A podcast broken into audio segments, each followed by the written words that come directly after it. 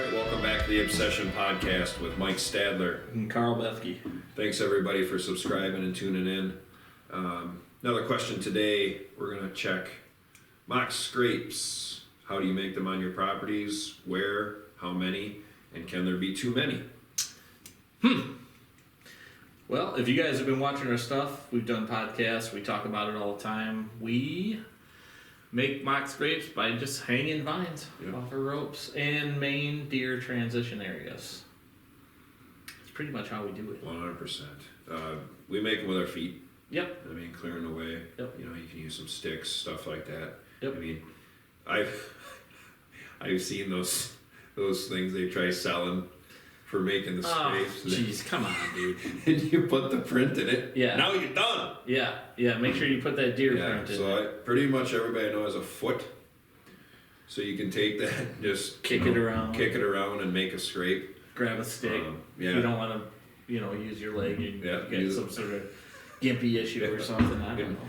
But 100%, where Carl said we put them on main deer trails. Um, every scrape we have, Mm-hmm. mock scrape we have, is shootable.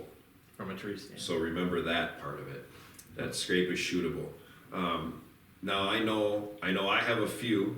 We put a, a lot of them on my property last year, um, and we filmed all that and showed it. Um, and we found that there's, I think, three of them that either need to be moved Mhm. or just taken out. We decided one we're just going to take out um, because they're just not using them. They're they're doing it there. They're just not there. Right. So there's there's a natural uh, scrape for them that Yeah. they use every year. Yep. So why try to put another one in there at that point? Yeah. You know, yeah. um, we do not. Neither one of us will ever say put scent on that No. ever. Hey, don't get me wrong. Years back, I've talked about when we did the Sun podcast. uh, You know, I did the dripper thing. But we're smarter now, right? We're a lot smarter For now. sure. Yeah, And better looking. that's true.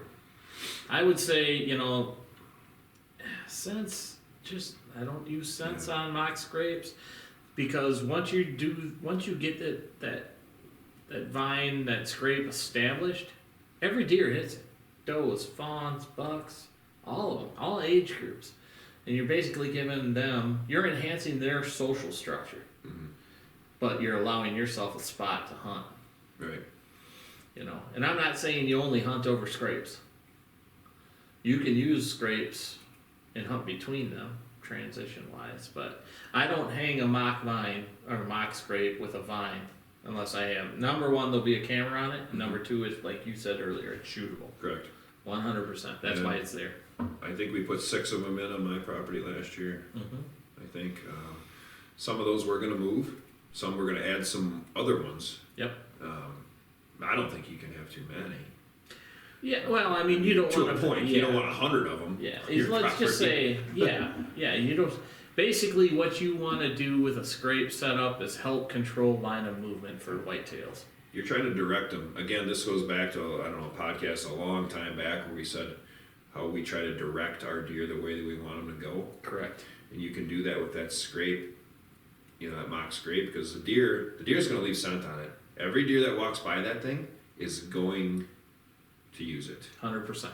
and and we've shown this. We have videos of it. Um, you know, live camera running. Yep. And you can see the deer, the bigger, especially the bucks that have used it already, Mhm.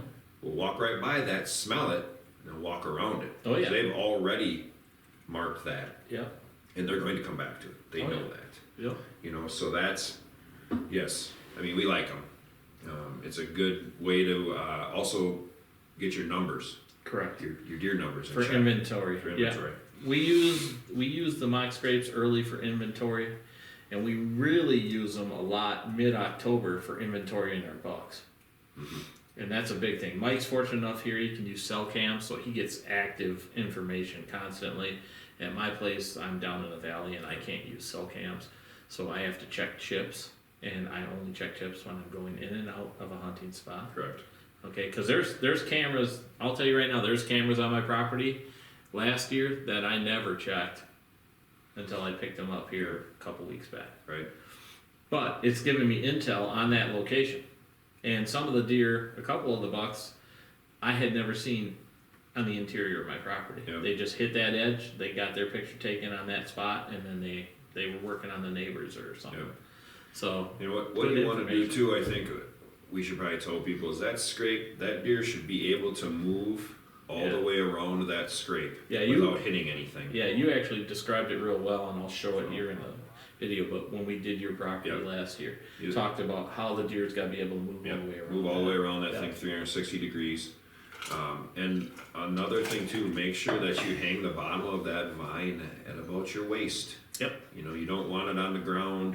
You don't want it way up high because even your fawns will hit that, and Yeah. it's still deer scent.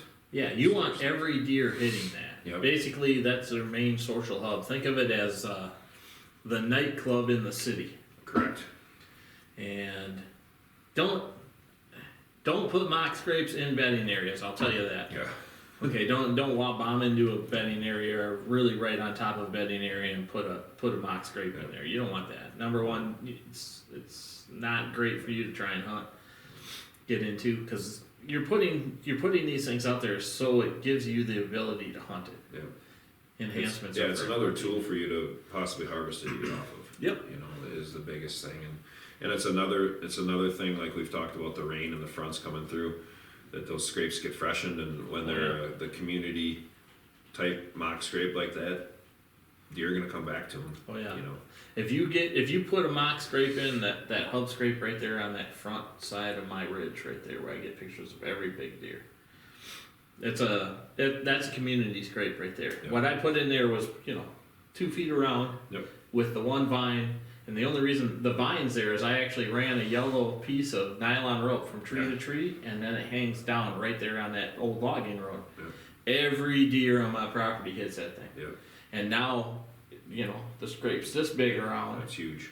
and they still come to. Yep. I'm probably gonna have to change the vine this year, but I'm not changing the location. No, it's a great location, and you'll find that as you put them in. Yeah. Like I was saying earlier, some of mine need to be moved. Yeah. So they just didn't get hit how I wanted them to get hit. So Yeah. we're just we're gonna move them. Yeah. And we're gonna move the deer with them.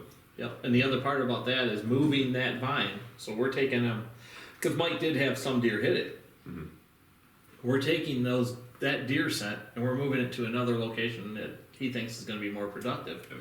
So that deer scent's still on that vine. That's another reason for him to come in and hit that Yeah. immediately. And it's funny too because I watched one of my cameras were still running late. You know, December, January, deer hitting those vines Oh yeah, still. Yeah. You know, walking through. yeah. So they hit them all the time. Yeah, and the other part about the vines too, year round, is they'll use the vine. They won't scrape on the ground or anything like that. They might pee there too, but Yeah. not all that often. Now, when as it gets closer to the rut, obviously, you know everybody's putting their scent down in there, but you you know you just the vines and stuff are for preorbital count- gland use, and obviously the scrape is for the tarsal gland use, uh, or does just leaving their scent, you know. So, you know, big major hub for them to communicate with each other about who's where and what's going on. Right, for sure. So, I mean, that makes it pretty easy about mock scrapes. You know, how do we make them? We use vines, ropes. But remember, whenever you're doing it, you want to set it up in an area you know the deer are already using. So I'll find one of their main trails and put it up there. Pick my tree location first, Right, and then I'm going to do that for sure. and then scrape it out just like Mike said, and then you want the deer to be able to swing their butt 360 degrees all the way around that thing, Right, big thing. hundred percent. Yeah, and then uh, I guess I probably don't have much more input about that. No. I mean that was pretty. Yeah, simple. just keep them contained to you know where they're gonna deer are gonna move. Yep. You know, keep them out of the bedding areas. You Yep. and they, they will work for you. Hundred percent.